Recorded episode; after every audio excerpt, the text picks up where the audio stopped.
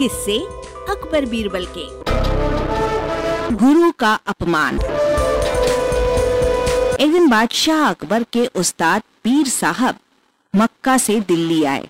उन्हें रास्ते के मार्गों के विषय में जानकारी नहीं थी।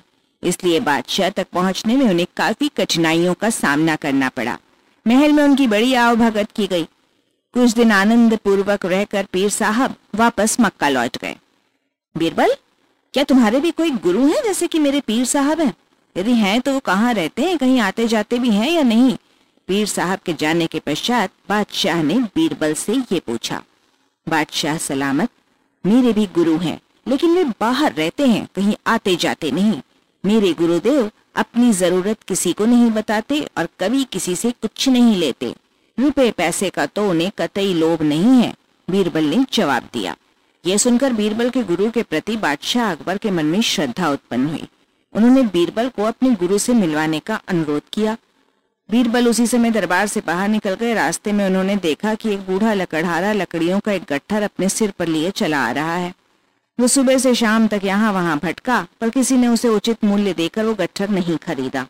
बीरबल ने उस लकड़हारे की लकड़ियों के गट्ठर का मूल्य पूछा, फिर उसे अपने घर ले गए और उससे बोले ऐसा प्रतीत होता है कि तुम समय के कुचक्र में फंसकर इस दीन अवस्था में पहुँचे हो।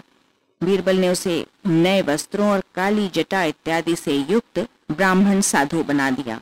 उसके हाथ में रुद्राक्ष की माला दे दी और फिर एक बड़े मंदिर के पीछे हिरण की खाल के आसन पर बिठाकर उससे बोले, तुमसे भेंट करने बड़े बड़े अमीर लोग आएँगे, पर तुम उनसे कुछ भी मत लेना।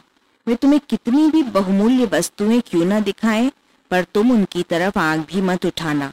तुमसे कुछ भी पूछा जाए, उसका जवाब मत देना। बस अपने ध्यान में रहना और सिर्फ़ माला जपते रहना। ध्यान रहे, यदि इसके अलावा तुमने कोई भी हरकत की तो तुम्हारी मौत निश्चित है, क्योंकि मैं छिप कर तुम्हारी हरकतों को देखता रहूँगा। लकड़हारे ने बीरबल की बातों को स्वीकार किया। जब बीरबल को विश्वास हो गया कि वो इस तरह का स्वांग कर सकता है तो वे बादशाह अकबर के पास दरबार में गए। दरबार में उस समय सभी दरबारी उपस्थित थे। बीरबल ने बादशाह अकबर को अपने गुरु के आगमन की शुभ सूचना दी और कहा, जहाँ पना, पहले तो गुरुदेव ने दर्शन देने से इनकार कर दिया, पर मेरे लगातार कहने पर वे पधारे हैं और मंदिर के पिछले हिस्से में अपना आसन जमाए हुए हैं। उन्होंने आप लोगों को भी दर्शन देना स्वीकार कर लिया है, लेकिन मुझे साथ आने से मना किया है। यदि मैं हट करके जाऊँगा तो हो सकता है वे मुझे श्राप दे दें। अब आप अन्य लोगों के साथ उनके दर्शन करने के लिए चल सकते हैं। बादशाह अकबर के साथ सभी दरबारी गुरुदेव के दर्शन करने के लिए चल पड़े। बादशाह अकबर ने गुरुदेव के सामने जाकर आदर पूर्वक मस्तक झुकाया और उनसे पूछा, गुरुजी, अपना निवास स्थान तथा शुभ नाम इस तुच्छ सेवक को भी बताने की कृपा करें। गुरुदेव भी किसी ऐसे वैसे के चेले तो थे नहीं। उन्होंने बादशाह की बातें अनसुनी कर दी। बादशाह फिर बोले, भगवान, मैं सारे हिंदुस्तान का बादशाह हूँ और आपकी प्रत्येक इच्छा पूर्ण करने में समर्थ हूँ। आप कृपा करके एक बार मेरी ओर नज़र उठाकर देख लें तो मैं अपने आप को धन्य समझूँगा। इस पर भी जब गुरुदेव ने उनकी बातों पर ध्यान नहीं दिया तो बादशाह ने दस हज़ार मुद्राओं के मूल्य का कड़ा, जिसे वे अपने हाथ में पहने हुए थे, उतार कर गुरुदेव के चरणों में ये सोचकर रख दिया कि शायद लालचवश कुछ आशीर्वाद दे दें, पर जब कोई परिणाम निकलता नज़र नहीं आया तो वे हताश होकर बोले जो व्यक्ति अतिथि के साथ ऐसा व्यवहार करे, उससे बातें करना मूर्खता है। बादशाह अकबर को क्या पता था कि ऐसे बुद्धिहीन से उनका सामना होगा? उन्होंने वो कड़ा बीरबल के यहाँ भिजवा दिया, क्योंकि दान की हुई कोई भी वस्तु बादशाह के महल में नहीं आ सकती थी।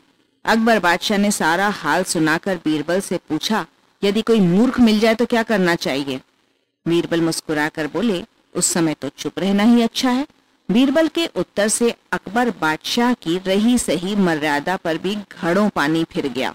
उनका विचार था कि ऐसी बात कहकर वे बीरबल के गुरु को मूर्ख साबित कर देंगे, पर उल्टे वो खुद मूर्ख बन गए। बादशाह अकबर को शांत देखकर बीरबल बोले, महाराज, मैंने पहले ही उनके स्वभाव के बारे में आपको बताया था कि उन्हें रुपए पैसे का लालच नहीं है। महाराज, कभी किसी के दरवाजे पर वे नहीं जाते, और मेरे बहुत कहने पर वे मिलने को राज़ी हुए हैं। फिर भी आपने उन्हें लालच क्यों दिया? आपने अपशब्द कहकर मेरे गुरुदेव का अपमान किया है। आपको धन दौलत का अभिमान है, इसलिए वे आपसे नहीं बोले। बीरबल की बात सुनकर बादशाह अकबर ने स्वयं को काफ़ी लज्जित महसूस किया। वाचक स्वर संज्ञा टंडन अरबा की प्रस्तुति।